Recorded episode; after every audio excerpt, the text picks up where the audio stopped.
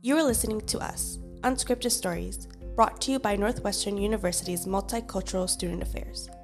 We are recording at the traditional homelands of the people of the Council of Three Fires, the Ojibwe, Potawatomi, and Odawa, as well as the Menominee, Miami, and Ho-Chunk nations.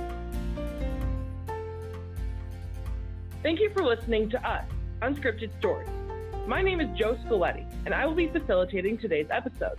This season, we've been sharing a mix of interviews with seasoned storytellers to gain a better understanding of the importance of storytelling to reclaim, uplift, heal, and project our communities into the future. For our final episode of the season, we continue with this theme by talking with Charlotte Wilson, an archivist for the Black Experience at the university. Welcome, Charlotte. Thank you for joining us today. Thank you so much for the invitation and introduction. Yeah, we're really excited to have you here. So I think our first question, um, what inspired you to begin archival work? Yeah, um, well, I currently work um, at Northwestern. I've been here for about four years now, coming this July. So time's really flying. Um, I, I, work in the university archives as the archivist for the Black Experience. Um, and so my work is primarily dedicated to preserving records that tell the history of Northwestern's Black students, um, faculty, staff, and alumni. Um, and I also work with researchers, staff, students, and professors, provide them with access to our collections. And I educate the public and Northwestern community about our institution's history. Um, and I just have to say that this this work is really um, it's a dream job. It's it's I I love doing this, and but I, I do have to say that um, I really came to the archives profession by accident. Um, for the longest, actually, I had a dream of becoming an educator, but I, I, realized very quickly that teaching wasn't really the best fit for me. Um, so I, I, returned to graduate school to study history because I love research and the subject. Um, and one of the requirements in my, my master's program was to write a thesis based on original research. So this might sound odd, but that was the first time I actually entered an archive. It was in graduate school. And um, I had to embark on this project. Uh, I didn't have a topic in mind for the thesis, but I, I knew that I wanted to write about. Um, uh, I wanted to use collections, archival collections that had to do with the subjects of African Americans, um, women, youth, and San Diego, because I'm originally from San Diego, California. Um, so I contacted some of the local repositories, and I was very shocked that the options for that covered those particular subject areas were very slim to none. Um, the collections that did exist, they tended to focus on male figures from the 1960s. So I was really disappointed that there was just a lack of documentation and variety. Because um, I knew, I, coming from San Diego, I knew African Americans make up maybe 3% of San Diego's total population, and um, African American history is probably um, or San, people probably don't think of San Diego when they think of African American history. They probably think of you know, Birmingham, Harlem, or Chicago. Um, but those 3% of people had to come from somewhere. They established organizations, publications, institutions. You know, there's still a history, but um, in terms of identifying documentation um, that revealed that history a little bit more, I was really not finding much. Um, so I abandoned that that topic initially and decided to work with the records of the San Diego Young Women's Christian Association, the San Diego YWCA, because at least that involved women and youth. So I was interested in, in those areas.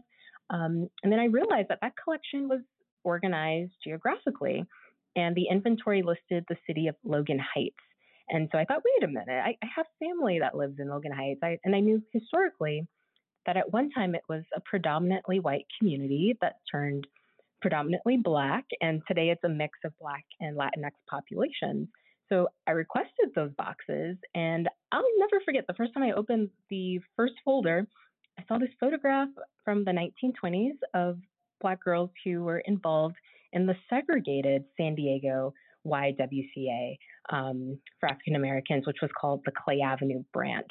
And so I was blown away by this discovery um, and also just kind of um, interested in this concept of you know there's being segregation in San Diego in Southern California, and um, but what I what I learned from researching that collection was that um, there was a group of middle class African American women who advocated for establishing this Y in Logan Heights, um, not only to provide recreational activities for the girls that that lived in that neighborhood, but it also served as the first and only social services agency for African Americans that provided employment opportunities, housing, and even functioned as a space to mobilize for civil rights in the city of San Diego from the 1920s to 1950s.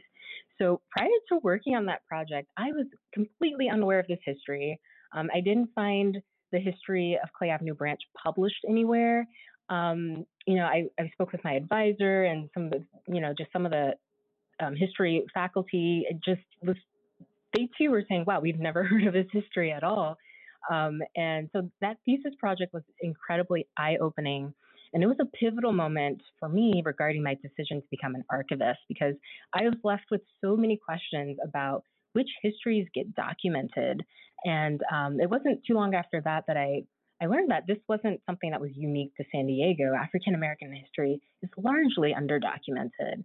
And so um, that realization that perhaps there are hidden or forgotten histories about African Americans in San Diego really motivated me to build a career um, around preserving archival records that tell that history. And so that, that's what inspired me to, to do this work. And um, I'm so grateful and honored to, to do that and to focus on that here at Northwestern. Yeah, wow, that all honestly sounds really incredible and really amazing. Um, and from what you've talked about, you know, it's no wonder that you were inspired by that.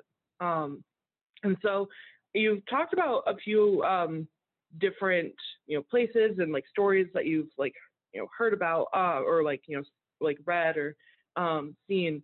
Um, can you talk about um, any stories that you know of that you really think should be told more often or to more people?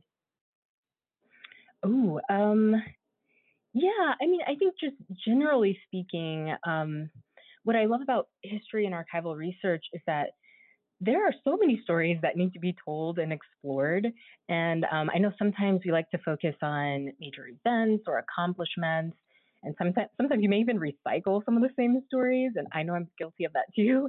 Um, and it's important to acknowledge um, some of those histories and to celebrate those achievements. But um, it's also important just to dig a little deeper and at times acknowledge histories that may not be as positive, um, you know, but they're just as important. And um, so I think when it comes to when I think of the Black experience at Northwestern, for example, um, something I try to do is remember that there's diversity within the Black experience, and to be inclusive.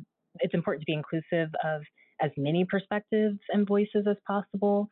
Um, and so, yeah, I think it's important to know more about a variety of stories. And so um, that's definitely become apparent to me working here and you know, hearing from alumni, for example, who have incredible stories about their student experiences that are not always written or available in the physical records at the archives.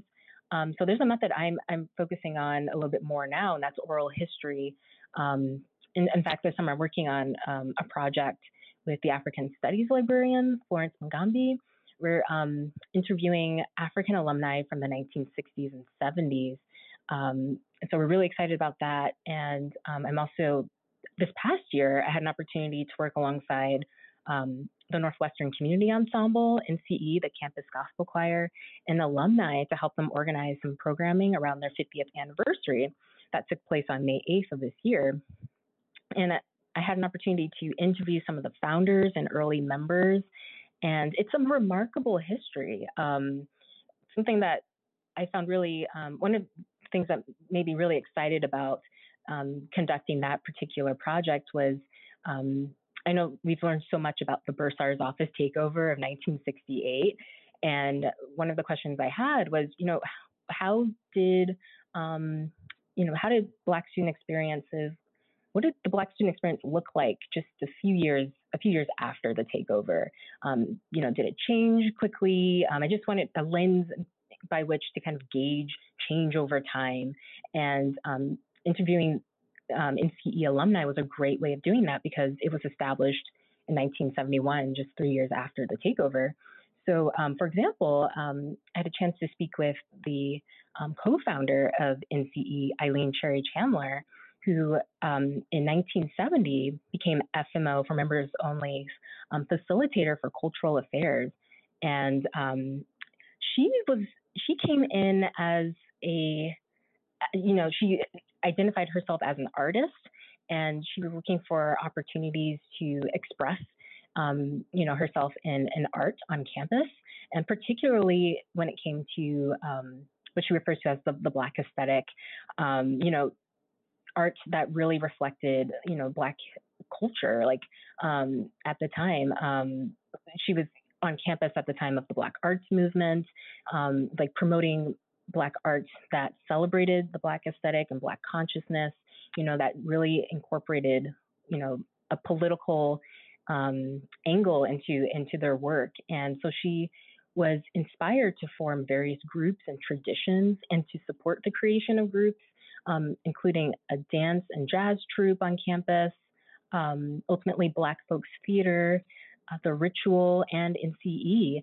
And um, you know these were forms of art that did not exist on campus before then, and um, you know, and there's um, these are organizations. Some of them are organizations and traditions that still exist today that have roots in, um, you know, in her seeing sort of this absence of of of Black art on campus, and NCE is part of that. Um, what I find really fascinating with them is, you know, when they came on campus post 1968, um, one of the the issues that students brought up at the time was there was a lack of um, you know, courses that that incorporated Black history and scholarship.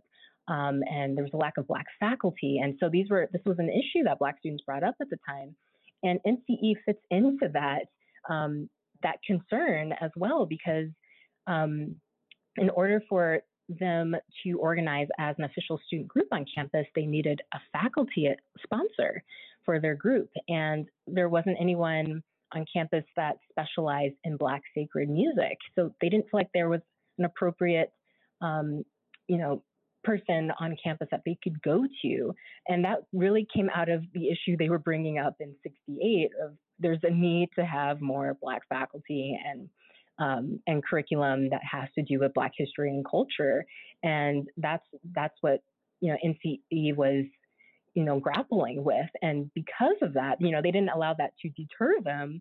What they did was they created this organization.